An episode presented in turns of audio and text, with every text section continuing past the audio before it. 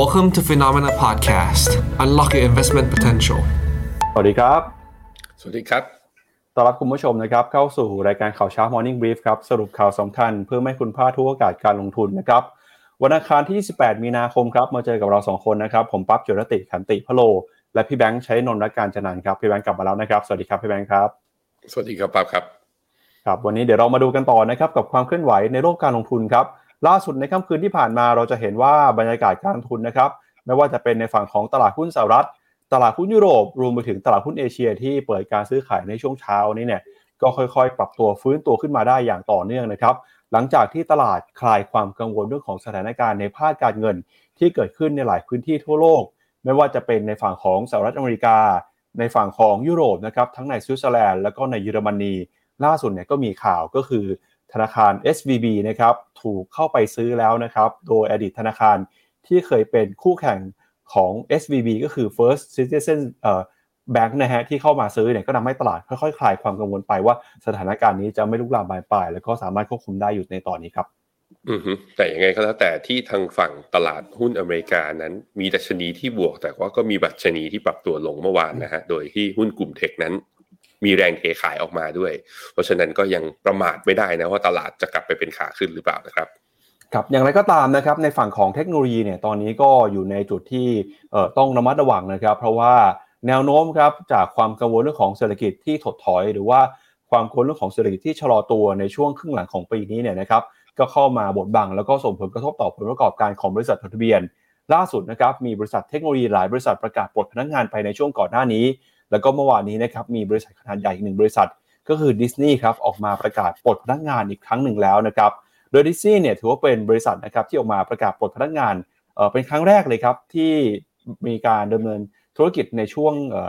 หลังจากที่หลาย ๆ บริษัทมีปัญหาก่อนหน้านี้นะครับดิสนีย์เป็นเจ้าใหม่ที่เพิ่งจะออกมาประกาศ แล้วก็ตอนนี้ตลาดก็กังวลนะครับว่าเศรษฐกิจที่ได้รับผลกระทบจากความไม่มั่นคง ทั้งเรื่องของภาคการเงินนะครับเรื่องของการใช้นโยบายการเงินที่เข้มงวดเนี่ยจะส่งผลทาให้มีหลายบริษัทที่เตรียมจะประกาศปลดพนักงานต่อไปในอนาคตด้วยครับครับนอกจากนี้นะครับจะพาคุณผู้ชมไปดูกันนะฮะกับความเคลื่อนไหวนะครับของ Twitter นะครับอ่า Twitter ก่อนหน้านี้ก็มีการประกาศปลดคนงานมาก่อนแล้วอย่างไรก็ตามเนี่ยสถานการณ์ดูเหมือนว่าจะไม่ดีขึ้นเลย ถ้าใครจำมาได้คุณอีลอนมัสประกาศเข้าไปซื้อ Twitter ใช้เงินกว่า 44,000 ล้านดอลลาร์แต่จากการประเมินมูลค่ากันภายในเนี่ยตอนนี้เชื่อว่ามูลค่าบริษัทของ Twitter นะครับเหลือไม่ถึง เอ่อ20,000ล้านแล้วครับมูลค่าหายไปประมาณครึ่งหนึ่งจากที่คุณอีลอนมัสครับประกาศเข้ามาซื้อ แล้วก็มีข่าวนะครับมหาเศรษฐีคนดังของโลกอีกท่านหนึ่ง ก็คือคุณแจ็คหมาครับล่าสุดนะครับคุณแจ็คหมาเนี่ยเดินทางกลับไปที่จีนแล้ว หลังจากเดินทางไปต่างประเทศนะครับใช้ชีวิตอยู่ต่างประเทศเป็นเวลากว่าหนึ่งปีนะครับนี่อาจจะเป็นสัญญาณอะไรที่ออกมาจากรัฐบาลจีนก็ได้ว่า เรื่องของมาตรการการควบคุมมาตรการการเข้มงวดในภาคธุรกิจ ตอนนี้อาจจะผ่อนคลายไปแล้วนะครับ แต่ที่น่ากังวลก็คือตอนนี้นะครับเรื่องของราคาคริปโตเคอเรนซีก็กลับมาผันผวนอีกครั้งหนึ่งแล้ว หลังจากที่ฝั่งของรัฐบาลสหรัฐออกมาฟ้อง b บ n a n c e ครับในข้อหานะครับที่เกี่ยวข้องกับความโปร่งใส แล้วก็เรื่องของออการละเมิดนะครับกฎในการซื้อขายด้วยนะครับ อันนี้ก็เป็นปัจจัยที่เราจะมาชวนคุณผู้ชมพูดคุยกันในวันนี้ครับพี่แบงค์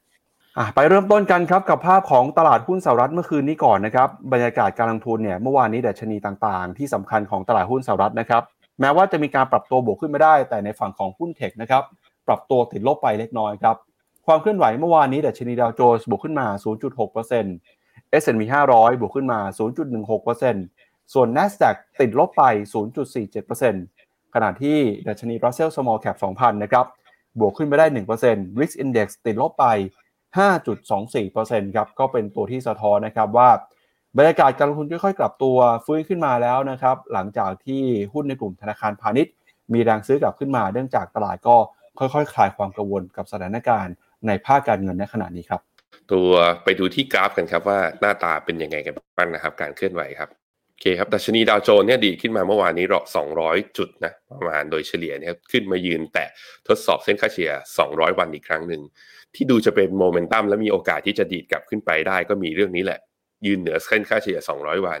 อย่างที่ 2 ก็คือตัว MACD นะครับในกราฟรายวันนั้นตัดขึ้นมาเป็น buy signal อีกครั้งหนึ่ง เหมือนโมเมนตัมเดี๋ยวค่อยๆ ขยับฟื้นขึ้นมานะครับตัว S&P 500 นะครับก็ยืนเหนือเส้นค่าเฉลี่ย 200 วันมาตั้งแต่วันที่ 21 มีนา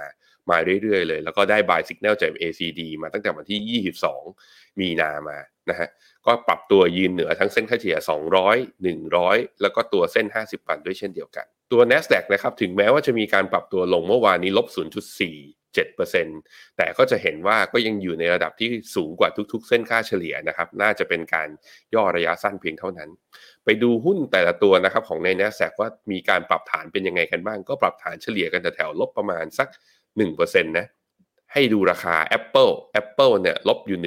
1.23%แต่อยู่ที่ราคาประมาณ 158 เหรียญณตอนนี้ก็คือเอ่อถือว่าเป็นจุดใกล้เคียงกับจุดสูงสุดเดิมนับย้อนกลับกับอ่าเป็นจุดสูงสุดนับตั้งแต่ย้อนกลับไปคือเดือนกันยาปี 2022 นั้นตัว Apple ก็ถือว่าเป็นตัวที่หุ้นที่ค่อนข้าง outperform นะครับในหุ้นเทคทั้งหมด Microsoft ก็เช่นเดียวกันนะครับ Microsoft เมื่อวานนี้ลบ 1.4%แต่ว่าถ้ามองไกลๆเนี่ยก็อยู่ในแถวๆโซนระดับ จุดสูงสุดนับตั้งแต่เดือนสิงหาเดือนกันยาปีที่แล้ว จะมี Amazon นี่แหละฮะ Amazon เนี่ยที่มีเรื่องของการปลดพนักงาน e a r n i n g ออกมายังไม่ดีกว่าคาด ก็ยังไซด์เวย์อยู่แล้วก็ต่ำกว่าเส้นค่าเฉลี่ย 20 วันอะดูไหนๆก็มาแล้วดูแฟงแมนให้หมดทุกตัวไปเลยนะครับอัลฟาเบตครับ ตัวอัลฟาเบตหรือว่าตัว Google นะ เมื่อวานนี้ย่อลงมาแรงที่สุดใน NASDAQ ร้อยเลย ลบประมาณ 2.8%แต่ยังยืนเหนือเส้นค่าเฉลี่ย 200 เรามาดูกันครับ รอบที่ผ่านมาคือเมื่อตอนต้นเดือนกุมภาพี่ปั๊บจะเห็นว่าทะลุขึ้นไปเกินเส้นค่าเฉลี่ย 200 แล้วไม่ผ่านแล้วก็เข้าสู่รอบย่อ แต่ย่อลงมาไม่ทำนิวโลแล้วขึ้นมาดีดกลับอีกครั้งหนึ่งนั้นถ้าให้ดูในแฟงแมนเนี่ยผมคิดว่าตัวที่น่าสนใจคือนี่แหละ Google เนี่ย ว่าเส้นค่าเฉลี่ย 200 วันยืนได้ไหม ถ้ายืนได้การกลับมาเป็นขาขึ้นอีกครั้งหนึ่งก็น่าสนใจมากๆนะครับ ตัว Facebook ครับหรือว่า Meta นะครับตัว Meta ย่อลงมาลบ 1.5%แต่ว่าก็เทรดอยู่ในจุดสูงสุดนับตั้งแต่ตอนเดือนพฤษภาที่ผ่านมา ก็จะเห็นว่า นับตั้งแต่มาร์คซักเบิร์กยอมมอบตัวเรื่อง Metaverse นะ แล้วก็มีการปลดคนงานในหน่วยงานนี้ออกไป ตลาดให้ความหวังกับเอาลุกที่ positive ดีมากขึ้นนะครับ ตัวเดียวใน NASDAQ ร้อยเลยที่สามารถบวกได้ใช่ตัวเดียวไหมน่าจะใช่นะฮะ นั่นก็คือ Tesla ฮะทุกคน Tesla ราคาปิดของเมื่อวานนี้ 1.9เอ่อ191 เหรียญบวกขึ้นมา 0.7%ขยับขึ้นมาตอนนี้ก็ได้ buy signal จาก ACD ด้วย ปรากฏว่าแสดงให้เห็นว่า rebound นะ จาก Tesla จากร้อยเหรียญขึ้นมาประมาณ 200 เหรียญรอบย่อลงมาเนี่ยทำจุดต่ำสุดแถวๆประมาณสัก 160 แล้วดีดขึ้นมา นั้นเทสลาก็ถือว่าเป็นหุ้นที่ค่อนข้างแข็งแกร่ง รอบนี้จริง ๆ แล้วหุ้นเทคทั้งหมดเลยนะครับ ที่เป็นหุ้นขนาดใหญ่เนี่ยรอบของการพักฐานที่เกิดจากเหตุการณ์ SVB Credit Suisse แล้วก็ Deutsche Bank เนี่ยต้องบอกว่า outperform และแข็งแกร่งมากกว่า ซึ่งอันนี้มันน่าจะมาจากผลตอบรับจากการที่เฟดน่าจะขึ้นดอกเบี้ยอีกไม่เยอะ เพราะว่าตัวดัดพลอตที่ประกาศออกมาเมื่อสัปดาห์ที่แล้วนั้น ไม่ได้ต่างไปจากเดือนกันวามากเกินไปนะครับพี่ปั๊บครับครับถ้าไปดูในแผนที่หุ้นนะครับเราก็จะเห็นว่า หุ้นในกลุ่มธนาคารพาณิชย์เนี่ยเมื่อวานนี้เริ่มจะฟื้นตัวได้ค่อนข้างดีนะครับ ทั้ง JP Morgan Bank of America Wells Fargo นะครับบวกขึ้นมาตั้งแต่ 2-5%เลยนะครับขณะที่หุ้นในกลุ่มเทคก็มีแรงกดดันนะครับปรับตัวลงมาเป็นส่วนใหญ่ อีกหนึ่งกลุ่มที่น่าสนใจคือหุ้นในกลุ่มพลังงานครับพี่แบงค์เมื่อวานนี้ราคาน้ำมันที่ฟื้นตัวขึ้นมาเนี่ยก็หนุนนำนะครับทำให้หุ้นอย่าง Exxon Mobil แล้วก็ Chevron เนี่ยค่อยๆ ฟื้นตัวปรับตัวบวกขึ้นมาได้แล้วด้วยนะครับก็อันนี้เป็นภาพความเคลื่อนไหวที่เกิดขึ้นของตลาดหุ้นสหรัฐครับ ทีนี้พาคุณผู้ชมไปดูต่อนะครับกับภาพของตลาดหุ้นยุโรปบ้างครับเมื่อวานนี้ดัชนีตลาดหุ้นยุโรปเนี่ยก็ค่อยๆฟื้นตัวขึ้นมาเช่นกันนะครับ DAX ของเยอรมนีครับบวกขึ้นมา 1.14% FTSE ร้อยอังกฤษนะครับบวกขึ้นมา 0.9% CAC 40ฝรั่งเศสบวกขึ้นมาได้เกือบ 1%เช่นกัน แล้วก็ Euro Stoxx 50นะครับบวกขึ้นมา 0.8%ครับภาพรวมของตลาดหุ้นยุโรปนะครับเมื่อวานนี้ก็คลายความกังวลไปครับหลังจากวันศุกร์ที่ผ่านมาหุ้นของ Deutsche Bank นะครับมีการปรับตัวลงไปเกือบ 10%นะครับ หลังจากที่ตลาดก็กังวลนะครับว่า Deutsche Bank เนี่ยจะเป็นหนึ่งธนาคารที่กำลังจะมีปัญหานะครับเรื่องของสภาพคล่อง แล้วก็สถานะทางการเงิน อย่างไรก็ตามเนี่ยนะครับทางหน่วยงานรัฐบาลของเยอรมนีก็รีบออกมายืนยันนะครับว่า Deutsche Bank สถานะทางการเงินยังแข็งแกร่ง แล้วก็ไม่ได้มีปัญหาแต่อย่างใดนะครับตลาดก็คลายความกังวลไป แล้วก็ราคาหุ้นเนี่ยค่อยๆ ฟื้นตัวปรับตัวบวกขึ้นมาได้นะครับ อันนี้ก็เป็นความเคลื่อนไหวนะครับหลังจากที่ตัวเลขของ credit default swap นะครับของ Deutsche Bank เนี่ยปรับตัวพุ่งขึ้นไปทำสถิติใหม่นะครับในรอบสัปดาห์ที่ผ่านมาครับ ให้พาไปดูราคาของหุ้น Deutsche Bank กันก่อนนะฮะเนี่ยวันศุกร์ลบไป 8.5%เมื่อวานนี้ราคาปิดเนี่ยดีดกลับขึ้นมาบวก 6%นะเริ่มมีแรง rebound กลับขึ้นมา แล้วก็ส่งผลให้ DAX ของเยอรมันนะดัชนีของเยอรมันเนี่ยบวกขึ้นมาได้ 1.14%ห หุ้นกลุ่มแบงค์ที่ rebound ขึ้นมาก็ทำให้ Euro Stoxx 600 กับ Euro Stoxx 50 กลับขึ้นมาปิดบวกได้อีกครั้งหนึ่งนะครับ แต่ถ้าไปมองผ่านตัว Euro Stoxx 600เนี่ยก็จะเห็นว่ายังไต่อยู่แถวๆเส้นค่าเฉลี่ย 100 วันเส้นสีแดงเนี่ยแล้วก็ buy สัญญาณยังไม่เกิดขึ้นนะทุกคน เพราะฉะนั้นรอกันนิดหนึ่งรอกันนิดหนึ่งแต่สัญญาณดูคือ ก็ยังมีแรงฟื้นแบบว่าแรงสู้ฟื้นกันขึ้นมาบ้างอยู่ เพราะว่าจากการที่ใครที่ได้อ่านบทความที่ผมเขียนไปแล้วก็จะเห็นว่า จริงๆ Deutsche Bank เนี่ยไม่ได้มีปัญหาในแง่ของการโอเปเรตหรือการประกอบธุรกิจขนาดนั้น มีการมี restructure plan แล้วก็มีการเรียกว่าลดขนาดองค์กรมาระดับหนึ่งแล้ว แต่ว่าปัญหาของ Deutsche Bank เนี่ยเป็นเรื่องของการโดนค่าปรับมาตลอดเวลานะแล้วก็แรงเทขายครั้งนี้ ผมคิดว่าตลาดอาจจะอาศัยความอ่อนแรงของภาคธนาคาร แล้วก็ลองทุบ ดอยช์แบงค์ดูว่ามันมีอาการหรือไม่ก็มีอาการจริง แต่ก็มีคนอีกส่วนหนึ่งนะที่ยังค่อนข้างมั่นใจแล้วก็ยังซื้ออยู่ด้วย ซึ่งคนคนหนึ่งที่มั่นใจและซื้ออยู่ตลาดบอกว่าอยากไม่อยากให้แกพูดถึงหุ้นตัวนี้ตัวตัวไหนเลย เพราะพูดพูดถึงหุ้นตัวไหน ตัวนั้นจะร่วงตลอดเลยก็คือคุณจิมเครเมอร์คุณจิมเครเมอร์ก็ออกมาบอกว่าDeutsche Bank เนี่ยยัง strong อยู่ ทุกคนก็บอกไอ้ยาตอนแกบอก Credit Suisse strong เนี่ย Credit Suisse Credit Suisse ก็สุดท้ายก็โดน UBS ซื้อไปอะไปดูค่าเงินฮะตอนนี้เราเริ่มเห็นทิศทางนะยูโรกับตัวเงินปอนด์เนี่ยกลับมาแข็งค่ามากขึ้นยูโรตอนนี้อยู่ที่ 1.08 ในขณะที่ค่าเงินปอนด์ก็ค่อยๆไต่ขึ้นมานะครับ เป็นการแข็งค่าที่ดีดขึ้นมาไม่เร็วเท่ารอบของเมื่อตอนไตรมาส 4 แต่ว่าก็เริ่มเห็นสัญญาณว่ากลับมาแข็งค่าขึ้นเรื่อยๆ ตอนนี้เงินปอนด์อยู่ที่ 1.23อ๋อผมลืมพาไปดู Dollar Index Dollar Index ก็แน่นอนนะเมื่อปอนด์กับตัวยูโรแข็งค่าเมื่อเทียบกับดอลลาร์ซึ่ง 2 ตัวนี้อยู่ในตะกร้าหลักเลย ในการคำนวณตัว Dollar Index ล่าสุด Dollar Index อยู่ที่ 102.6 ก็มีการปรับตัวอ่อนค่ามาอย่างต่อเนื่อง Dollar Index เนี่ยจุด low ต่ำสุดของรอบของการอ่อนค่าเนี่ยอยู่ที่วันที่ 2 กุมภาอยู่ที่ 100.8 เรามาดูกันครับว่ารอบนี้ดอลลาร์จะมีโอกาสอ่อนลงไปต่ำกว่า 100.8 หรือเปล่านะครับ มาดูต่อนะครับที่ความเคลื่อนไหวของหุ้นเอเชียบ้างครับ แล้วก็เช้านี้นะครับเปิดมาตลาดหุ้นเอเชียก็ปรับตัวบวกขึ้นมา ตอบรับนะครับกับการคลายความกังวลเรื่องของภาคการเงินในยุโรปครับดัชนีนิกเกอี225 ของญี่ปุ่นนะครับบวกขึ้นมา 0.1%ครับแล้วก็ตลาดหุ้นของออสเตรเลียกับนิวซีแลนด์บวกขึ้นมาได้ประมาณ 0.5ถึง1%เช่นกันนะครับ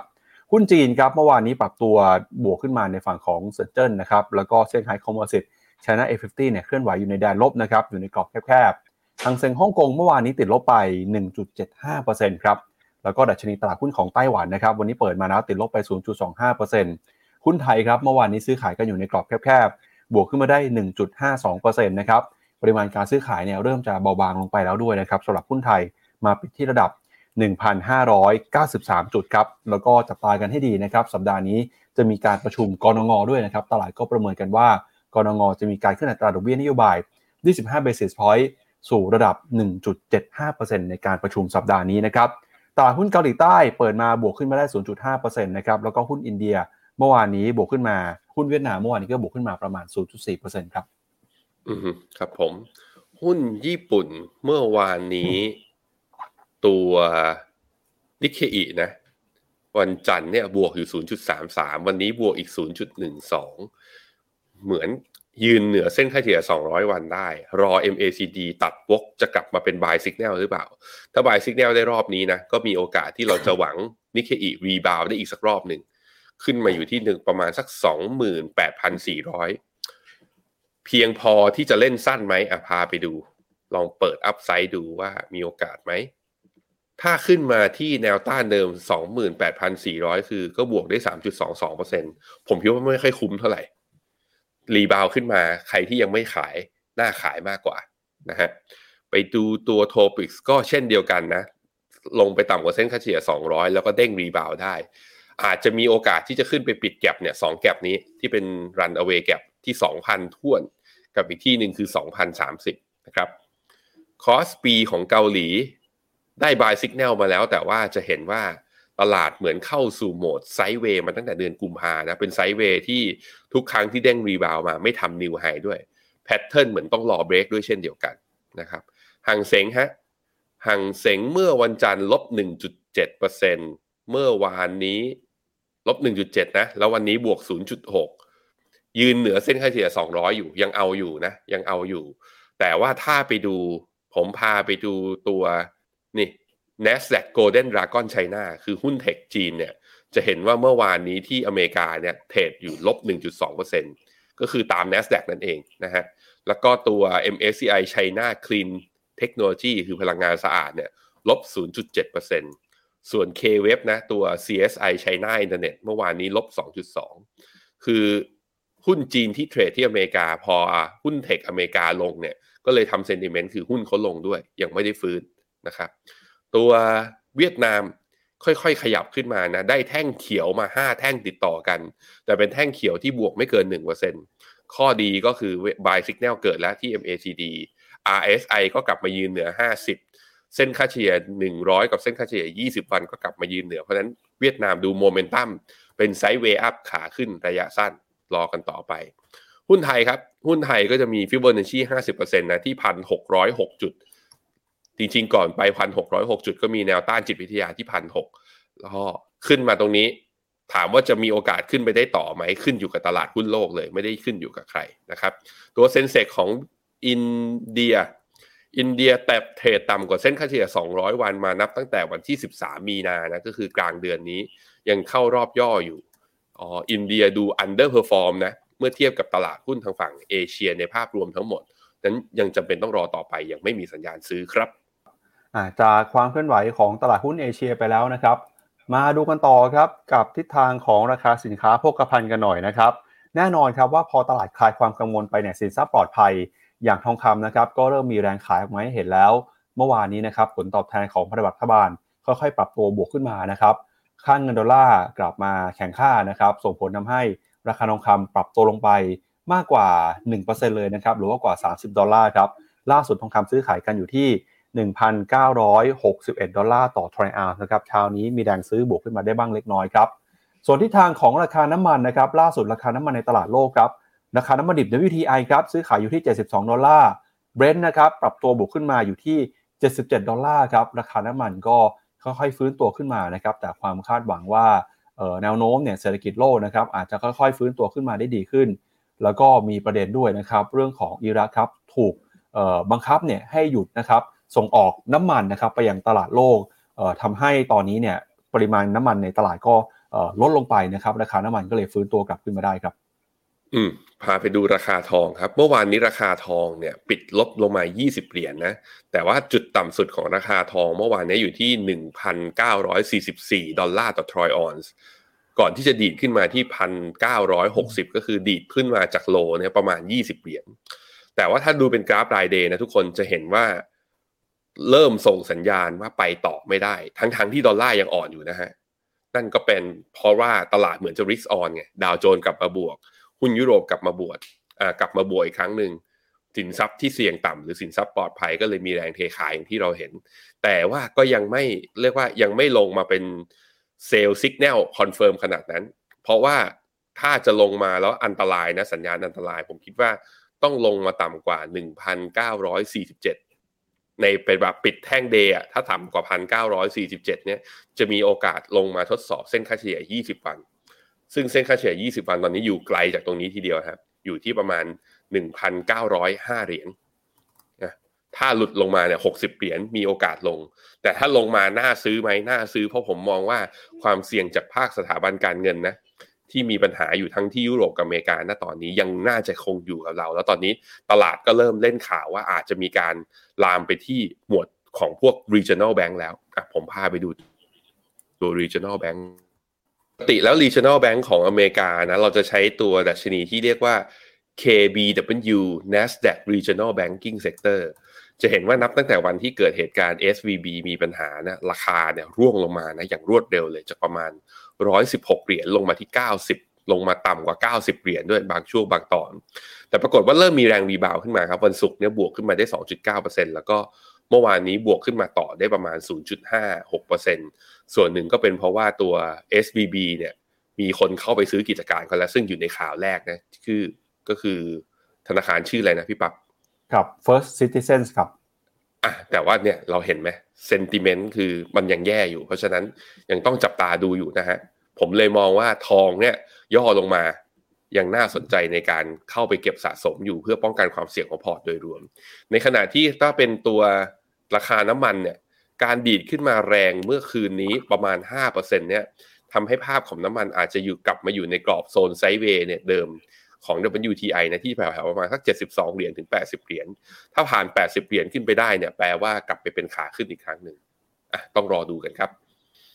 ครับงั้นเดี๋ยวเรามาดูกันนะครับกับความเคลื่อนไหวในเรื่องของเศรษฐกิจของสหรัฐอเมริกานะครับ หลังจากที่มีประเด็นครับ เรื่องของสภาพคล่องนะครับ ในระบบสถาบันการเงินเนี่ยตอนนี้นะครับก็ดูเหมือนจะมีข่าวดีเพิ่มมากขึ้น แล้วก็ตลาดก็คลายความกังวลไปนะครับ มาดูความเคลื่อนไหวที่สหรัฐอเมริกากันหน่อยนะครับ ล่าสุดเมื่อวานนี้เนี่ยมีข่าวนะครับว่าธนาคาร First Citizen ครับตกลงเข้าไปซื้อกิจการนะครับของธนาคาร Silicon Valley ครับที่เพิ่งจะล้มไป หวังเพื่อที่จะเป็นการยุตินะครับปฏิกิริยาความกังวลที่สร้างผลกระทบนะครับในระบบสถาบันการเงินทั่วโลกให้กลับมาด้วยนะครับ โดยข้อตกลงของธนาคาร First Citizen ที่ประกาศออกมานะครับจะเข้าไปซื้อเงินฝาก แล้วก็เงินกู้นะครับของธนาคาร Silicon Valley Bank ทั้งหมด ทำให้ลูกค้าธนาคาร SVB เนี่ยกลายเป็นลูกค้าของธนาคาร First Citizen โดยอัตโนมัติ แล้วก็ทาง FDIC นะครับหรือว่าบรรษัทประกันเงินฝากของรัฐบาลสหรัฐเนี่ยก็ระบุว่ามีสาขาของ SVB นะครับ 17 แห่งที่จะเป็นสาขาของธนาคาร First Citizen ด้วยครับ ในขณะที่สินทรัพย์ส่วนใหญ่ของ SVB นะครับมากกว่าครึ่งหนึ่งเนี่ยยังคงเป็นของ FDIC แล้วก็ประเมิน FDIC เนี่ยต้องมีการแบกรับความเสียหายนะครับของ SVB ล้มเป็นมูลค่าประมาณ 20,000 ล้านดอลลาร์นะครับ โดยย้อนกลับไปนะครับตั้งแต่วันที่ 10 มีนาคมที่ผ่านมา SVB นะครับซึ่งเป็นธนาคารอันดับใหญ่ที่อันดับ 16 ของสหรัฐอเมริกา ซึ่งมีลูกค้าส่วนใหญ่เนี่ยเป็นพนักงานบริษัทเทคโนโลยี แล้วก็บริษัทเพื่อการลงทุนนะครับเริ่มประสบปัญหาการเงินครั้งใหญ่ ขาดสภาพคล่องครับเมื่อลูกค้าที่เป็นบริษัทเทคโนโลยีรายใหญ่ แห่กันไปถอนเงินนะครับเพื่อนำเงินไปแก้ไขปัญหาการเงินทำให้ธนาคารต้องขายพันธบัตรในราคาที่ขาดทุน เพื่อนำเงินมาชดเชย เงินที่ถูกถอนออกมาอย่างรวดเร็วนะครับจนกระทั่ง ไม่สามารถแบกรับภาระได้ต่อไป จากนั้น 2 วันต่อมานะครับก็มีข่าวว่าธนาคารเนี่ยล้มนะครับแล้วก็มีธนาคารอีกหนึ่งแห่งตามมาก็คือ Signature Bank ครับที่ประกาศล้มตามมาด้วยนะครับในกรณีนี้นะครับทาง FDIC นะครับซึ่งเป็นหน่วยงานกำกับดูแลสถาบันการเงินเนี่ยก็ออกมาให้ความช่วยเหลือนะครับด้วยการเข้าไปอุ้มนะครับธนาคารเพื่อไม่ให้ปัญหานี้ลุกลามบานปลาย กลายเป็นปัญหาในเชิงโครงสร้าง แล้วก็จะกระทบนะครับ กับภาคการเงินของสหรัฐอเมริกา ตอนนี้นะครับเราก็จะเห็นว่าเอ่อ SVB เนี่ยที่อยู่ภายใต้การดำเนินงานของ FDIC มีสินทรัพย์รวมกันอยู่ที่ประมาณ 167,000 ล้านดอลลาร์สหรัฐ แล้วก็มีเงินฝากรวมกันทั้งหมดประมาณ 119,000 ล้านดอลลาร์นะครับการทำธุรกรรมในครั้งนี้เนี่ยนะครับประกอบด้วยการซื้อสินทรัพย์บางส่วนของ SVB นะครับมูลค่าประมาณ 72,000 ล้านดอลลาร์ในราคาเนี่ยที่มีส่วนลดอยู่ที่ประมาณ 16,000 ล้านดอลลาร์นะครับแล้วก็สินทรัพย์อื่นๆเนี่ยประมาณ 90,000 ล้านดอลลาร์ยังคงอยู่ในการพิทักษ์ทรัพย์สินนะครับโดย FDIC ต่อไปครับพี่แบงค์ผมดูเมื่อกี้มีพอดีกำลังดูข้อมูลอันนี้อยู่ มีคนถามเข้ามา คุณอรนุชเขาถามว่า ถ้าหุ้นเทคจีนขึ้นอยู่กับเซนิเมนต์ของอเมริกา แล้วมันจะขึ้นได้ไงในเมื่อ US มีโอกาสถดถอยอะให้ดูกราฟนี้ ตัวเส้นสีส้มเนี่ยคือ NASDAQ เส้นสีน้ำเงินเนี่ยคือตัว CSI China Internet ผมนับตั้งแต่ปี 2020 ที่ผ่านมาจะเห็นว่าตอนดีดขึ้นเนี่ยตัว CSI China Internet ดีดแรงนะแต่นับตั้งแต่หลังวาเลนไทน์ปี 2021 ที่ผ่านมา พอหุ้นเทคจีนมีไอ้หุ้นจีนมีปัญหาเนี่ยเทลงมาคือ เห็นไหม CSI China Internet ลงก่อนที่ NASDAQ จะลง NASDAQ ค่อยมาลงจริงๆเนี่ยก็คือเข้าสู่ปลายปี 2021 ปี 2022 เนี่ยก็ลงทั้งปีมาเช่นเดียวกัน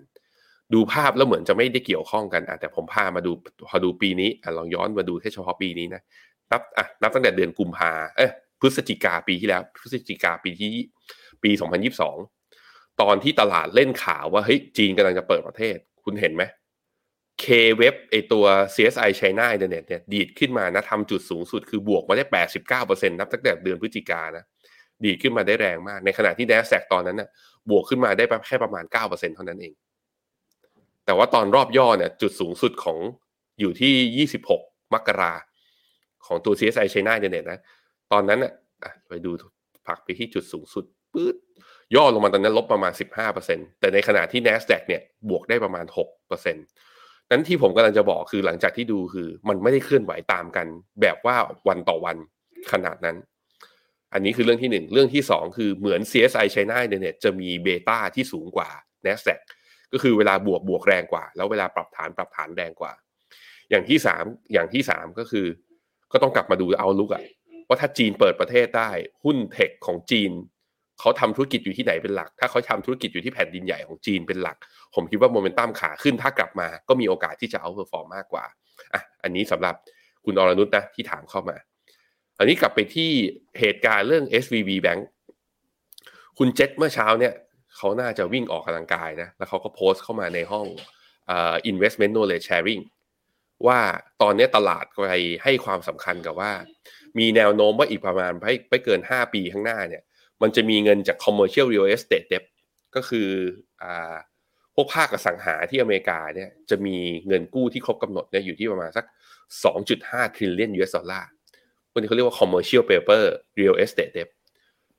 แล้วคำถามก็คือที่ดอกเบี้ยที่อยู่ในระดับสูงมากกว่าในอดีตขึ้นมาที่ 4-5%พวกเนี้ยแล้วเดบพวกนี้ ถ้า restructure คือออกใหม่ดอกเบี้ยที่แพงขึ้นมา จะมีผลจะมีการแอบสอบยังไง แล้วก็บอกว่าผู้ที่ปล่อยกู้ให้กับพวก commercial real estate debt พวกเนี้ย ส่วนใหญ่คือใคร พี่ปั๊บรู้ไหมเอ่อเป็นใครครับ regional bank อืมแบงค์ขนาดเล็กของทั้งในอเมริกา แต่อันนี้มันจะมีอีก 5 ปีข้างหน้าไงอีก 5 ปีข้างหน้าที่มันจะค่อยๆ ทยอยครบกำหนด นั้นมันอาจจะแบบว่าระเบิดลูกนี้หรือฟองสบู่ลูกนี้มันอาจจะไม่แตกในทันทีก็ได้ แต่วันเนี้ยเซนที่ช่วงสัปดาห์ที่ผ่านมา ข่าวเริ่มมากังวล แล้วเพราะว่าไอ้ regional bank มีปัญหาเรื่องแบงก์รัน คือคนเริ่มเอาเงินออกแล้วไปฝากแบงก์ใหญ่แทนตอนนี้เขาจะหยุดเขาจะหยุดการแบงก์รันได้ก็คือจำเป็นต้องขึ้นดอกเบี้ยเงินฝากถูกไหมอืมพอขึ้นดอกเบี้ยเงินฝากไปแปลแปลว่าต้นทุนในการจ่ายดอกก็สูงขึ้น ในขณะที่ขาปล่อยกู้เนี่ย ก็อาจจะปล่อยกู้ได้ลำบากมากขึ้น เพราะคนก็ไม่มีความมั่นใจด้วยเช่นเดียวกัน อันนี้ก็เป็นมุมหนึ่งครับ แต่อันนี้อยากบอกอยากอย่างที่บอกไปนะย้ำว่ามันเป็นคอนเซิร์นระยะยาวๆ มันไม่ได้หมายความว่าสิ่งใดที่อยู่หน้าสื่อหน้าข่าวปุ๊บแล้วมันจะมีปัญหาตามมาในทันที ก็เป็นปัจจัยหนึ่งที่เราต้องติดตามกันต่อไปครับ ครับจริงๆเรื่องที่พี่แบงค์พูดเนี่ยเออคล้ายๆกับมุมมองของที่สำนักข่าวรอยเตอร์สเขารายงานกันเหมือนกันนะครับ เพราะว่าอืมแม้ว่าตอนนี้เนี่ยตลาดจะคลายความกังวลว่าสถานการณ์เนี่ยมันจะไม่ลุกลามบานปลาย กลายเป็นปัญหาแบงค์ล้มทั้งระบบนะฮะแต่การที่คนขาดความมั่นใจ ถอนเงินออกจากธนาคารขนาดกลางขนาดเล็กเนี่ยเราจะเห็นว่าสถิตินะครับตอนนี้จำนวนเงินที่อยู่ในระบบที่เป็นของแบงค์ธนาคารขนาดกลางขนาดเล็กเนี่ยค่อย ๆ หายไปฮะสิ่งนี้จะส่งผลครับต่อภาคธุรกิจนะครับที่เป็นภาคธุรกิจขนาดเล็ก ภาคธุรกิจย่อยเนี่ยที่เขาจำเป็นต้องอาศัยการกู้ยืมเงินนะครับจากธนาคารกลางขนาดเล็กเนี่ยเอ่อทำให้เขาสามารถเอ่อเข้าไปขอกู้ได้ยากขึ้นครับพอปล่อยกู้ได้ยากขึ้นเนี่ยมันก็จะกลายเป็นความเสี่ยงว่าแล้วต่อไปถ้าเกิดว่าเศรษฐกิจฐานรากไม่เติบโต มีโอกาสที่เศรษฐกิจระยะยาวของสหรัฐอเมริกา ก็จะชะลอตัวนะครับ อันนี้ก็เป็นผลกระทบนะครับที่เกิดขึ้นจากการที่ธนาคารขนาดกลางขนาดเล็กเนี่ยไม่สามารถปล่อยกู้ได้ หรือว่ามีอัตราต้นทุนทางการเงินที่เพิ่มสูงขึ้นนะครับ นอกจากนี้นะครับผลกระทบในระยะสั้นเนี่ยที่เราเห็นนะครับนอกจากการแห่เข้าไปถอนเงินแล้ว เราก็จะเห็นว่าตอนนี้นะครับนักทุน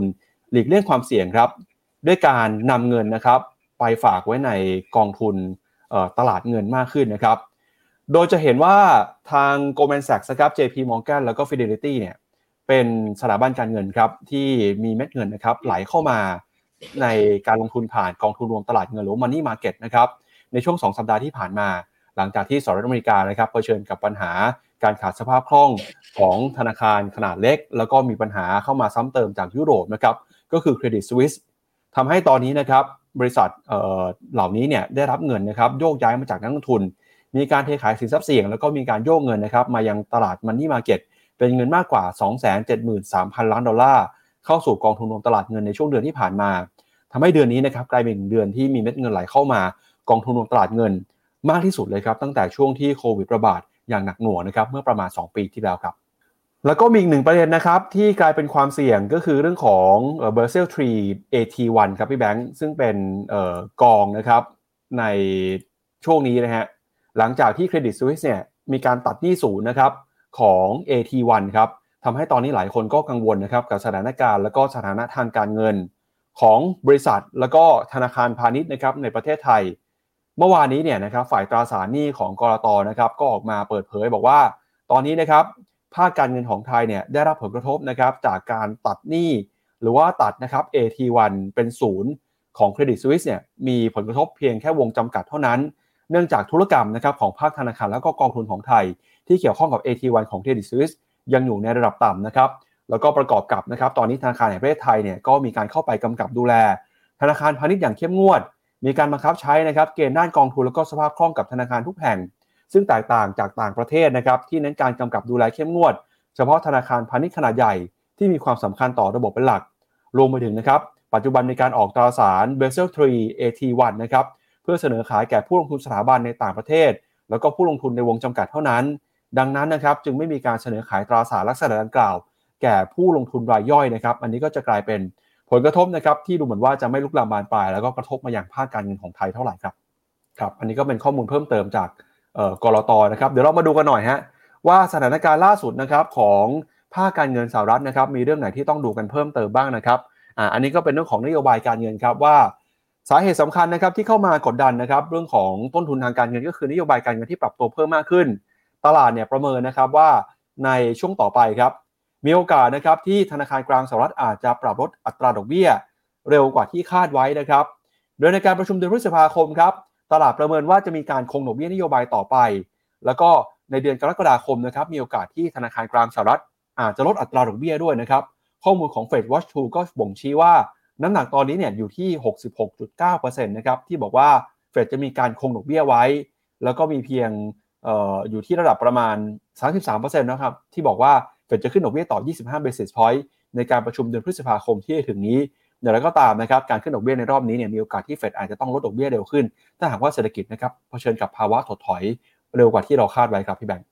ครับผมซึ่งสิ่งนี้ต้องบอกว่าเป็นสิ่งที่สวนทางกับที่เฟดออกดอทพอตออกมานะแล้วก็ คือเฟดเขาคาดการณ์ว่ากว่าจะลดดอกเบี้ยได้คือปี 2024 แต่ตลาดเริ่มเห็นว่าในครึ่งปีหลังเนี่ยมีโอกาสที่จะลดดอกเบี้ย แล้วลงไปต่ำกว่า 4%เมื่อการประชุมครั้งสุดท้ายของปีนี้คือเดือนธันวานั่นเองก็ต้องมาดูครับสองอย่างนี้คือเฟดมีความเห็นไม่ตรงกับตลาด ส่วนใครจะเป็นฝ่ายถูกนั้นต้องรอดูฮะแต่ว่าเอาตรงนะในช่วง 2 ปีที่ผ่านมาพี่ปับ๊บเหมือนเฟดจะผิดอยู่บ่อย เพราะฉะนั้นก็ต้องมาดูฮะว่าการลดดอกเบี้ยที่ตลาดคาดการว่าจะเกิดขึ้นในครึ่งปีหลังนั้น ลดเพราะอะไรลดเพราะกำลังเข้า recession หรือเปล่า นั่นคือสิ่งที่ตลาดกังวลนะ แล้วก็เป็นสิ่งที่ฟิโนเมนาเราเฝ้าจับตาดู จึงยังไม่จำเป็นที่จะต้องบอกให้คนชอบบอกว่า เฮ้ย ถ้าลดดอกเบี้ยเมื่อไหร่ตลาดน่าจะวิ่งสิ จริง ๆ คุณลงไปดูรอบใหญ่ๆนะ รอบยาวๆ จะเห็นว่าเมื่อไหร่ที่เฟดลดดอกเบี้ยรัวๆ เมื่อนั้นมันแปลว่าเขาต้องการกระตุ้นเศรษฐกิจ เมื่ออยากกระตุ้นเศรษฐกิจแปลว่าเศรษฐกิจมันถดถอยครับ อันนั้นรอบนี้ของการลดดอกเบี้ยถ้าเกิดขึ้น เราคิดว่ามีโอกาสสูงทีเดียวมากมา เพราะเศรษฐกิจอเมริกามีความเสี่ยงถดถอยนั่นเองครับครับแม้ว่าในระยะสั้นนะครับผู้ในกลุ่มแบงก์จะเริ่มฟื้นขึ้นมาแล้วเนี่ยแต่ภาพระยะกลางระยะยาวความกังวลเรื่องเศรษฐกิจถดถอยยังคงเป็นปัจจัยหลักนะครับที่กดดันบรรยากาศการลงทุนในช่วงนี้นะครับแล้วก็แน่นอนว่าปัญหาเศรษฐกิจถดถอยเนี่ยจะได้รับผลกระทบนะครับไม่ใช่แค่ในวงการภาคการเงินเท่านั้นครับในวงการภาคเศรษฐกิจจริงนะครับแล้วก็ในธุรกิจที่เกี่ยวข้องกับเทคโนโลยีเนี่ย ก็จะได้ผลกระทบไปด้วย ล่าสุดนะครับ หลังจากที่เศรษฐกิจเห็นสัญญาณไม่ดีนะครับ ผลกระทบของเรื่องนี้เนี่ยส่งผลต่อรายได้ของบริษัทจดทะเบียน หนึ่งในบริษัทที่ได้ผลกระทบก็คือภาคเทคโนโลยีครับ แล้วก็มีหนึ่งบริษัทนะครับก็คือ Walt Disney ครับที่ช่วงที่ผ่านมาเนี่ยมีการประกาศลงทุนนะครับขนาดใหญ่ ทั้งเรื่องของระบบธุรกิจออนไลน์สตรีมมิ่งแล้วก็มีการลงทุนในธุรกิจใหม่ๆเพิ่มเติมด้วยนะครับ ล่าสุดเนี่ยผลของการลงทุนอย่างหนักหน่วงนะครับ สะท้อนผ่านต้นทุนที่ปรับตัวเพิ่มสูงขึ้นมาอย่างต่อเนื่อง ทำให้ตอนนี้นะครับพอรายได้หายไปและดิสนีย์ก็เลยเผชิญกับปัญหานะครับ ผลประกอบการไม่เป็นไปตามคาดทำให้ตอนนี้นะครับทางดิสนีย์ครับคุณบ๊อบไอเกอร์ซึ่งเป็นประธานเจ้าหน้าที่บริหารเนี่ยต้องออกมาเอ่อออกมาบอกแล้วนะครับ ว่าบริษัทอาจจะต้องปรับลดคนงานครับ โดยดิสนีย์นะครับประกาศจะปรับคนงานลดคนงานจำนวน 7,000 คนครับ โดยจะปลดคนงานทั้งหมดด้วยกัน3รอบ รอบแรกเนี่ยนะครับจะเกิดขึ้นในช่วงของเดือนเมษายน แล้วก็รอบที่3นะครับจะเกิดขึ้นอีกประมาณ 3-4 เดือนข้างหน้านะครับ โดยคุณบ๊อบไอเกอร์บอกนะครับว่าการปลดพนักงานเนี่ยเป็นส่วนหนึ่งของความพยายามในการปรับลดค่าใช้จ่าย แล้วก็เป็นการเพิ่มกระแสเงินสดนะครับ โดยคาดว่าการปลดพนักงานครั้งนี้จะช่วยลดค่าใช้จ่ายของดิสนีย์ได้ประมาณ 5,500 ล้านดอลลาร์สหรัฐนะครับ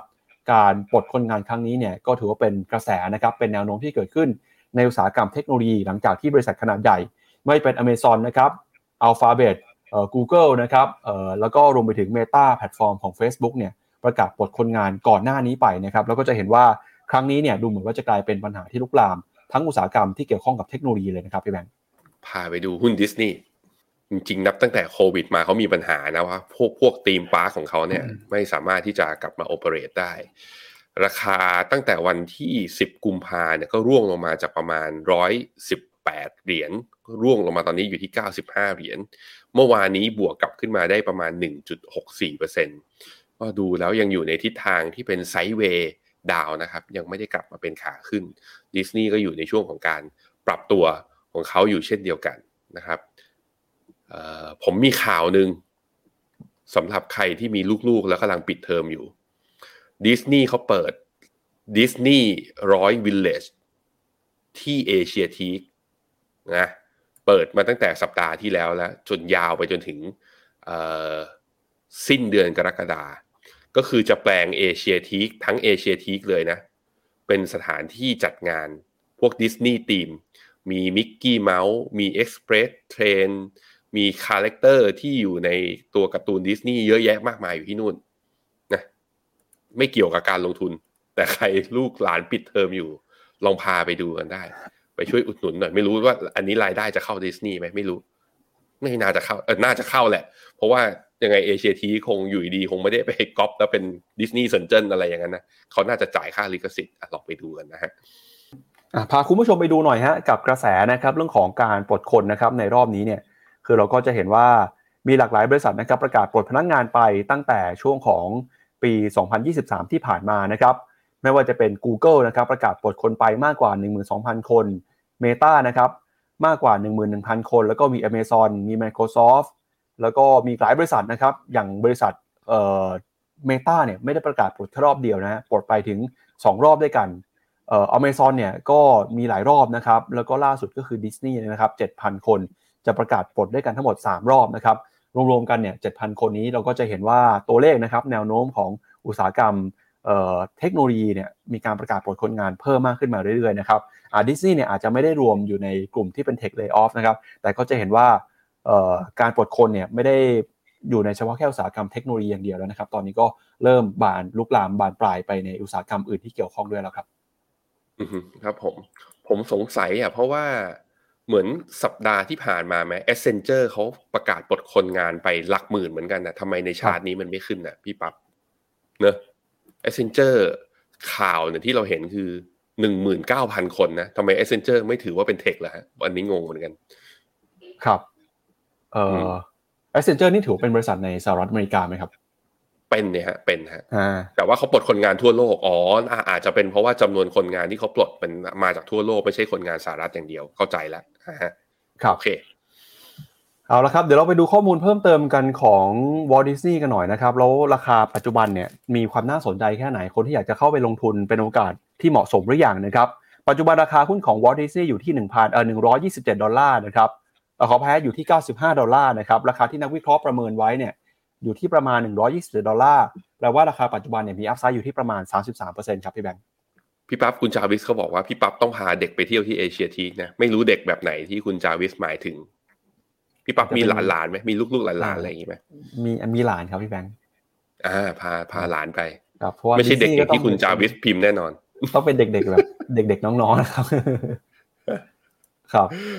อะไปข่าวต่อไปกันครับอะก็ซึ่งการปลดคนงานนี้เนี่ยไม่ได้มีแค่ดิสนีย์ที่เรารายงานกันมาก่อนหน้านี้นะครับ ก็มี Twitter ด้วยครับ Twitter เนี่ยจริงๆโหทวิตเตอร์นี่ปลดคนงานกันมาอย่างหนักหน่วงปลดทีหนึ่งกันหายไปครึ่งบริษัทเลยนะครับ แต่ถามว่าปลดพนักงานออกไปแล้วเนี่ย สถานการณ์ของบริษัทดีขึ้นหรือยังครับย้อนหลังกลับไปถ้าใครจะมาได้คุณอีลอนมัสก์ตอนที่ประกาศเข้าไปซื้อ Twitter เนี่ยใช้เงินถึง 44,000 ล้านดอลลาร์เลยนะครับแต่ปรากฏว่าปัจจุบันนี้เนี่ย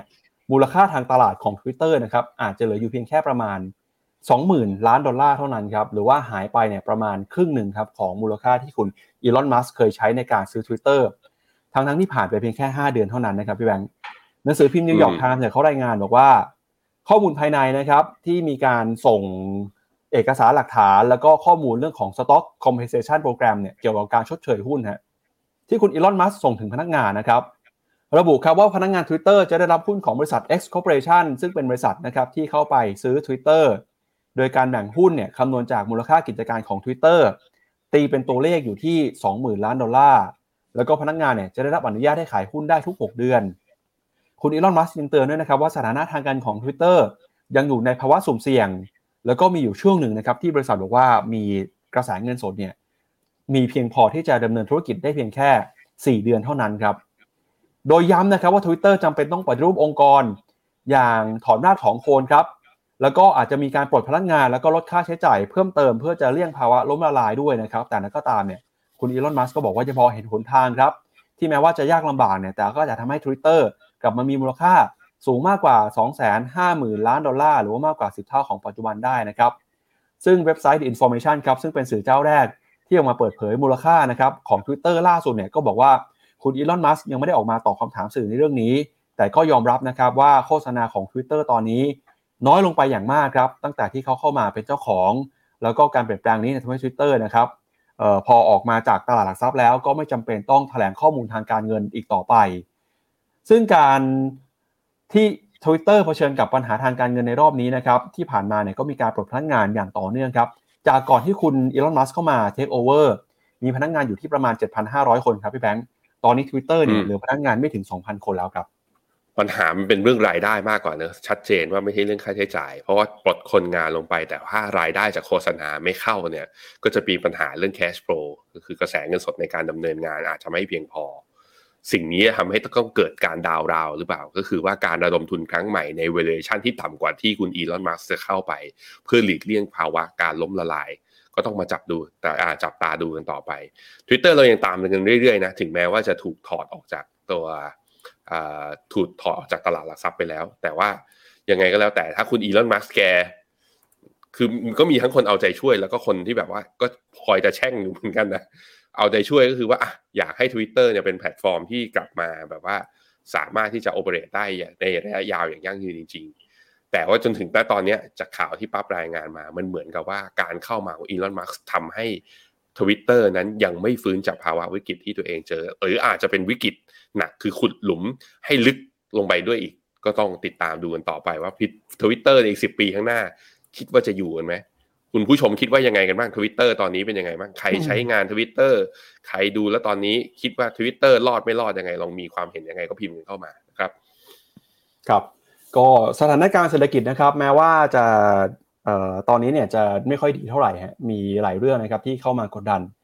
แต่ธนาคารกลางของหลายประเทศก็ยังคงยืนยันนะครับ ที่จะใช้นโยบายการเงินเข้มงวด แล้วก็จะเดินหน้าขึ้นดอกเบี้ยต่อไป ซึ่งปัจจัยนี้นะครับจะเป็นปัจจัยที่เข้ามากดดันแนวโน้มการเติบโต ของเศรษฐกิจโลกในอนาคต ประกอบกับนะครับสิ่งที่เข้ามาซ้ำเติมก็คือปัญหาในระยะสั้นนะครับในภาคการเงินเนี่ยทำให้ตอนนี้หลายคนกังวลนะครับเรื่องของแนวโน้มการเติบโตของเศรษฐกิจทั้งโลกครับล่าสุดนะครับธนาคารโลกหรือ World Bank ครับออกมาเตือนนะครับว่าเศรษฐกิจโลกเนี่ยกำลังเผชิญกับโอกาสที่จะถดถอยชะลอตัวนะครับ แล้วก็เสี่ยงครับที่จะเข้าสู่ภาวะทศวรรษที่สูญหายครับ โดย World Bank ออกมาบอกนะครับว่ามีโอกาสที่ตั้งแต่ปีนี้จนถึงปี 2030 ครับ เศรษฐกิจโลกเนี่ยจะเติบโตในระดับอัตราที่ต่ำนะครับ เป็นอัตราที่ต่ำในรอบกว่า 30 ปีเลยฮะ อยู่ที่ 2.2%นะครับ ซึ่ง World Bank ก็เรียกโอกาสที่จะเติบโตต่ำแบบนี้เนี่ยว่าอาจจะเป็นทศวรรษที่สูญหายเลยนะครับ สาเหตุสำคัญนะครับก็มาจากเรื่องของปัจจัยที่เข้ามากดดันในหลายเรื่องนะครับ ไม่ว่าจะเป็นความเสี่ยงเรื่องของเงินเฟ้อ ปัญหาสงคราม ความขัดแย้ง ปัญหาเรื่องของการกีดกันทางการค้า นโยบาย การตั้งกำแพงภาษี แล้วก็เรื่องของ ปัญหาห่วงโซ่ประทานที่กำลังขาดแคลน หรือว่ามีปัญหาชะงักงานกันแบบนี้นะครับ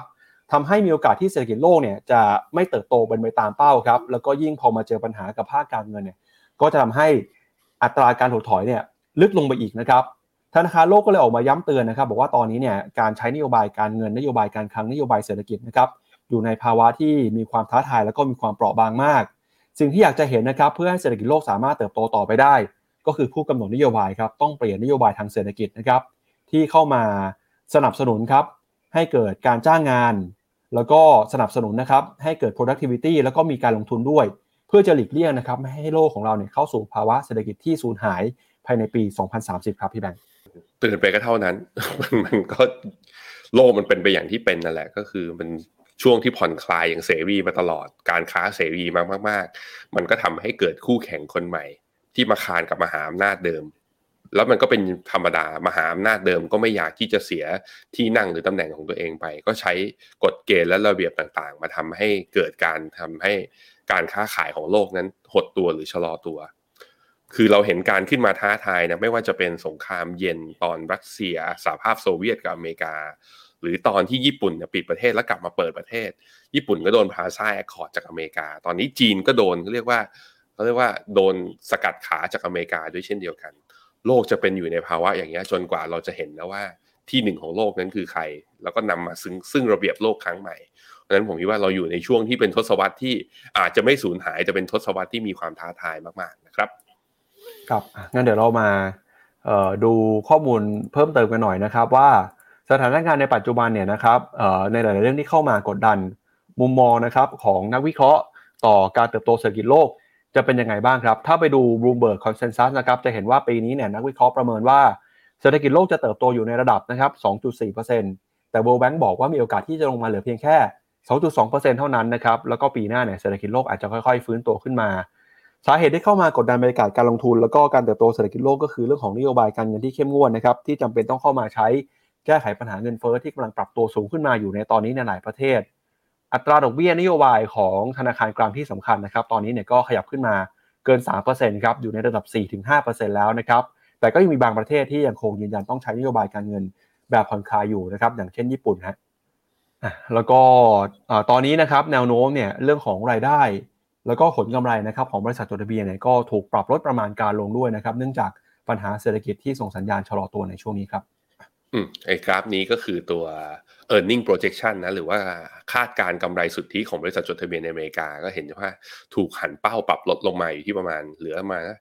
220 US ดอลลาร์ ซึ่งก็ต่ำลงมาเมื่อเทียบกับตอนเดือนมิถุนาปี 2022เนี่ยคาดการว่าปีนี้ปี 2023เนี่ยจะอยู่ที่ประมาณสัก 250 ก็หายไปประมาณเกือบเกือบ10%ทีเดียว อันนี้ก็เป็นมุมหนึ่งนะที่ทำให้ ตัวหุ้นเนี่ยถ้าอยู่ที่เดิมแต่กำไรลดลงก็แปลว่า PE แพงขึ้นถูกไหมก็เลยจึงมีการ re rating หรือว่า regrade ตัว PE ปรับตัวลงมา ตลาดหุ้นก็เลยมีการย่อลงมาตามมาด้วยนะครับ อีกหนึ่งข่าวครับที่อาจจะกลายเป็นความหวังใหม่ของการเติบโตตลาดหุ้นในรอบนี้นะครับ ก็คือข่าวเรื่องของจีนครับ ล่าสุดเนี่ยดูเหมือนจะมีสัญญาณที่ดีครับที่รัฐบาลจีนนะครับอาจจะผ่อนคลายการเข้าไปกำกับดูแล ภาคเทคโนโลยี แล้วก็ภาคอินเทอร์เน็ตของจีนนะครับสะท้อนจากคุณแจ็คหมาครับ ล่าสุดเนี่ยสำนักข่าวต่างประเทศนะครับออกมาบอกว่าคุณแจ็คหมาตอนนี้นะครับเดินทางกลับไปที่จีนแล้วครับ หลังจากใช้ชีวิตอยู่ในต่างประเทศมากกว่า 1 ปีนะครับ โดยคุณแจ็คหม่าเนี่ยเมื่อวานนี้ก็มีข่าว ปรากฏว่าไปเดินทางเยี่ยมเยือนโรงเรียนนะครับที่เขาก่อตั้งขึ้นมาในเมืองหางโจวซึ่งเป็นที่ตั้งของสำนักงานอาลีบาบาแล้วก็ Ant Group นะครับโดยสำนักข่าวอย่างรอยเตอร์แล้วก็ South China Morning Post ครับรายงานว่าแจ็คหม่านะครับซึ่งเป็นผู้ก่อตั้งอาลีบาบา ได้เดินทางกลับประเทศจีนแล้วครับหลังจากที่ใช้ชีวิตอยู่ในต่างแดนมากกว่า 1 ปี South China Morning Post ไม่ได้รายงานนะครับว่าคุณแจ็คหมากลับมาที่จีนช่วงไหน แต่ก็รายงานโดยระบุว่าเขาได้เข้าไปเยี่ยมชมโรงเรียนที่ก่อตั้งขึ้นมาในหางโจวนะครับ โดยคุณแจ็คหมามีข่าวครับว่าต้องเดินทางออกไปใช้ชีวิตอยู่ในต่างแดนนะครับออกนอกจีนตั้งแต่ช่วงของปลายปี 2564 แล้วก็มีคนไปเจอตัวนะครับในญี่ปุ่น ในออสเตรเลีย แล้วก็มาไทยด้วยนะครับ คุณแจ็คหมาครับตอนนั้นเนี่ยต้องออกไปใช้ชีวิตในต่างประเทศนะครับ หลังจากที่ถูกกดดันครับ หลังจากที่เขาเข้าไปวิพากษ์วิจารณ์ ระบบการทำงานแล้วก็กำกับดูแลของจีนนะครับในเศรษฐกิจ จนทำให้ทางการจีนเนี่ยต้องออกมาเดินหน้าปราบปรามธุรกิจอุตสาหกรรมเทคโนโลยีแม้ว่าทางการจีนจะประกาศยุติการปราบปรามไปแล้วนะครับ แล้วก็หาทางสนับสนุนภาคเอกชน แต่ผู้ประกอบการในจีนก็ยังคงมีความรู้สึกไม่เชื่อมั่น เพราะคุณแจ็คหมาเนี่ยยังไม่กลับมาจีนนะครับจนกระทั่ง มีรายงานข่าวว่าคุณแจ็คหมากลับมาที่จีนแล้วทำให้เมื่อวานนี้ราคาหุ้นของอาลีบาบาก็ปรับตัวขึ้นไปนะครับมากกว่า 4%ในตลาดหุ้นฮ่องกงนะครับก็ถือว่าอาจจะเป็นสัญญาณที่ดีครับพี่แบงค์ที่คุณแจ็คหมาเนี่ยอาจจะมีการพูดคุยกับรัฐบาลจีน หรือว่ารัฐบาลจีนเนี่ยจะส่งสัญญาณอะไรทำให้คุณแจ็คหมาเนี่ยสามารถกลับมาที่จีนได้นะครับจริงๆเขาก็ไม่ได้มีข้อห้ามอะไรนะฮะแต่จากแรงกดดันเนี่ยคุณแจ็คหมาก็บอกว่าไปใช้ชีวิตในต่างแดนอาจจะสบายใจมากกว่า ตอนนี้สถานการณ์ดีขึ้นแล้วนะครับ ก็กลับมาอยู่ที่จีน แล้วก็ส่งผลทำให้นะครับบรรยากาศการลงทุนในหุ้น tech ของจีนค่อยๆฟื้นขึ้นมาแล้วครับอืหุ้นอาลีบาบาเนี่ยก็จะเห็นว่านับตั้งแต่ตอนปลายเดือนตุลาเนี่ยดีดขึ้นมาค่อนข้างเร็วทีเดียวแถวๆประมาณ 60 เหรียญขึ้นมา 120 เหรียญคือบวกขึ้นมาได้ร้อยเปอร์เซ็นต์นะแล้วก็เข้ารอบย่อจาก 120 เหรียญเนี่ยตอนนี้อยู่ที่ประมาณ 84 เหรียญอันนี้คือราคาที่ฮ่องกงดอลลาร์นะไปดูที่ New York Stock Exchange ก็มี BABA เทรดอยู่ด้วยเหมือนกัน กราฟก็คล้ายๆกันเห็นไหม จากประมาณ 60 ขึ้นไป 120นะครับก็จะย่อลงมาณตอนนี้ ตอนนี้ราคา BABA เมื่อวันจันทร์เนี่ยลบอยู่ประมาณ 0.9 แต่ว่าก็จะเริ่มเห็นว่ามีแรง rebound นับตั้งแต่วันจันทร์ที่แล้วสัปดาห์ที่แล้วเนี่ยเริ่มมีแรง rebound กลับขึ้นมาด้วยเช่นเดียวกัน ยังไม่ผ่านเส้นค่าเฉลี่ย 200 วันครับปั๊บแต่ว่าถ้าผ่านขึ้นมาได้อีกรอบหนึ่งเนี่ยเอาแค่หวังที่ high เดิมของเมื่อตอนต้นปี 2023 เนี่ยที่ 120 นะ ก็มี upside 40 เหรียญ 40 เหรียญ คือ 50%ทีเดียวนะทุกคน ก็ BABA ก็เป็นหุ้นตัวหนึ่งที่ผมเห็นนักลงทุนในไทยนะที่แบบอยากจะลงทุนในจีน แต่ไม่อยากลงทุนผ่านกองทุนเนี่ยซื้อแบบหุ้นตัวเดียว คือไอตอนกำไรก็กำไรเยอะ แต่จะเห็นว่าความเสี่ยงก็เยอะเหมือนกันนะครับ เพราะฉะนั้นก็กระจายความเสี่ยงแล้วก็วางเรื่อง money management กันให้ดีกันแล้วกันนะครับ ครับอีกหนึ่งประเด็นครับ คือเรื่องของคริปโตเคอเรนซีครับเมื่อวานนี้ความเคลื่อนไหวของบิตคอยน์เนี่ยก็ผันผวนนะครับ จนบางช่วงบางตอน ราคาของบิตคอยน์เนี่ย หลุด 27,000 ดอลลาร์ไปนะครับ สาเหตุสำคัญก็มาจากข่าวครับที่บอกว่า b i n a n c e เนี่ยถูกนะครับคณะกรรมาการการค้าสัญญาล่วงหน้าของสินค้าโภคภัณฑ์นะครับ หรือว่า CFTC ของสหรัฐ ยื่นฟ้องคุณจ้าวฉางเผิงหรือว่า CZ นะครับ CEO ของ Binance ครับ ซึ่งเป็นแพลตฟอร์มในการซื้อขายคริปโตที่ใหญ่ที่สุดในโลกตอนนี้นะครับ ในข้อหาละเมิดกฎหมายรัฐบาลกลาง ที่เกี่ยวข้องกับตลาดสินค้าโภคภัณฑ์ครับ โดยคำร้องนะครับที่ยื่นต่อศาลในรัฐอิลลินอยส์ระบุว่า Binance ไม่ได้จดทะเบียนกับ CFTC ในฐานะคนกลางซื้อขายตราสารนุพันธ์ตามที่กฎหมายสหรัฐบัญญัติไว้ นอกจากนี้ Binance ก็ละเมิดกฎหมายนะครับว่าด้วยการช่วยเหลือลูกค้า ให้หลีกเลี่ยงการปฏิบัติตามกฎระเบียบ แล้วก็แนะนำให้ลูกค้านะครับปกปิดที่อยู่ของตนเอง โดยใช้เครือข่าย VPN แล้วก็มีการละเมิดกฎหมายควบคุมการฟอกเงิน แล้วก็สนับสนุนนะครับเงินทุนต่อกลุ่มก่อการร้ายด้วย พอ ทาง Binance ถูกฟ้องร้องแบบนี้นะครับตลาดก็กังวลครับว่าจะส่งผลกระทบนะครับต่อการทำธุรกิจ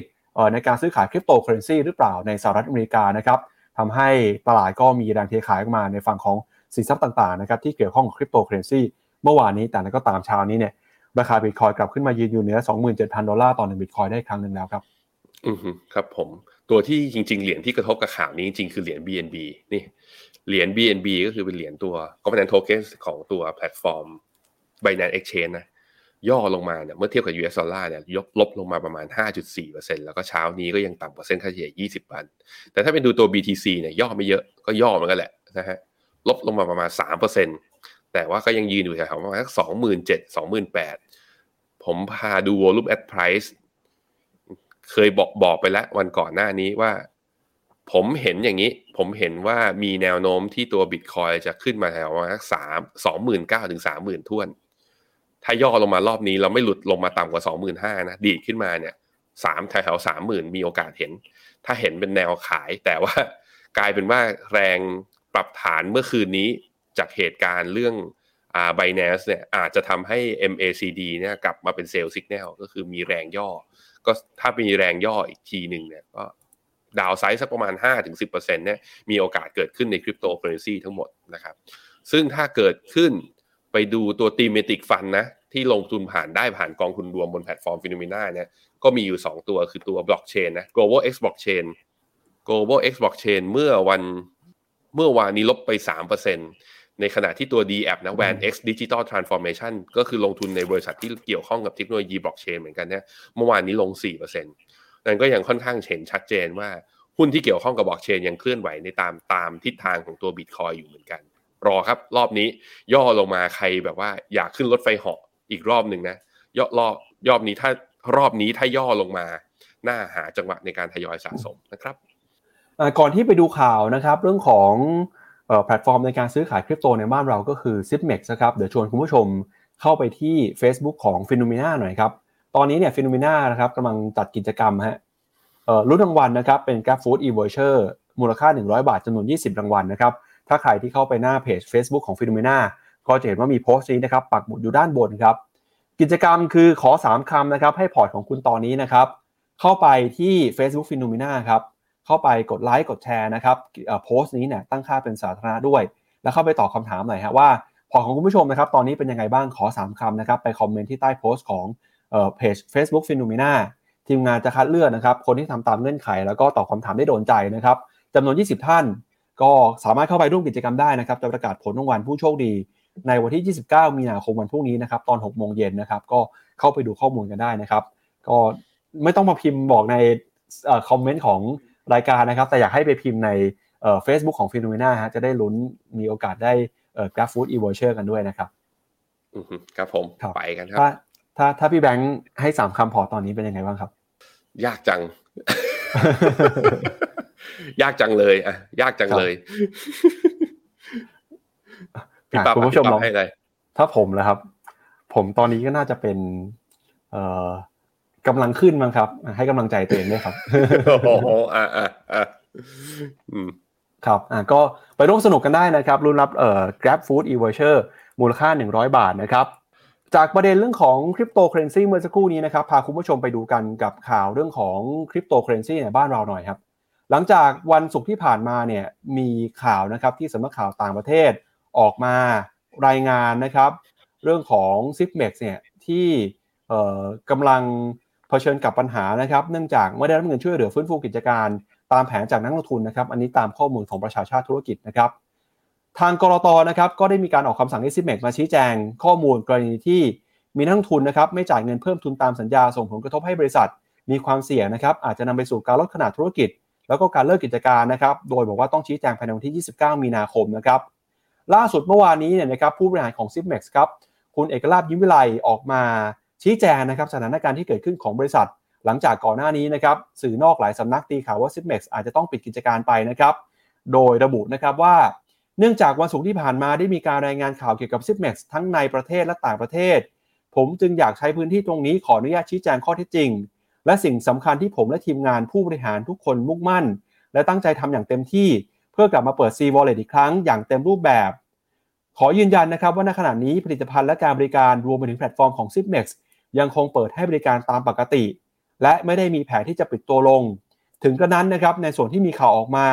ว่าการลงทุนในกลุ่ม s i p m e x ได้มีความล่าช้าเกิดขึ้น ในการชำระเงินจากทางนักลงทุนนั้น ซึ่งทางผมและทีมงานผู้บริหารไม่ได้นิ่งนอนใจแต่อย่างใด และได้มีการติดต่อพูดคุยกับทางนักลงทุน เพื่อเร่งให้การลงทุนเป็นไปตามกระบวนการที่วางไว้ และตามกำหนดการเดิม ทั้งนี้สิ่งที่สำคัญที่สุดเป็นระดับแรกสำหรับผมและทีมงาน คือการเจรจากับนักลงทุน เพื่อแก้ไขปัญหากันต่อไป ซึ่งผมยังไม่สามารถชี้แจงรายละเอียดได้มากนักในเวลานี้ ผมขอเรียนแจ้งให้ท่านทราบว่าในวันที่ 30 มีนาคม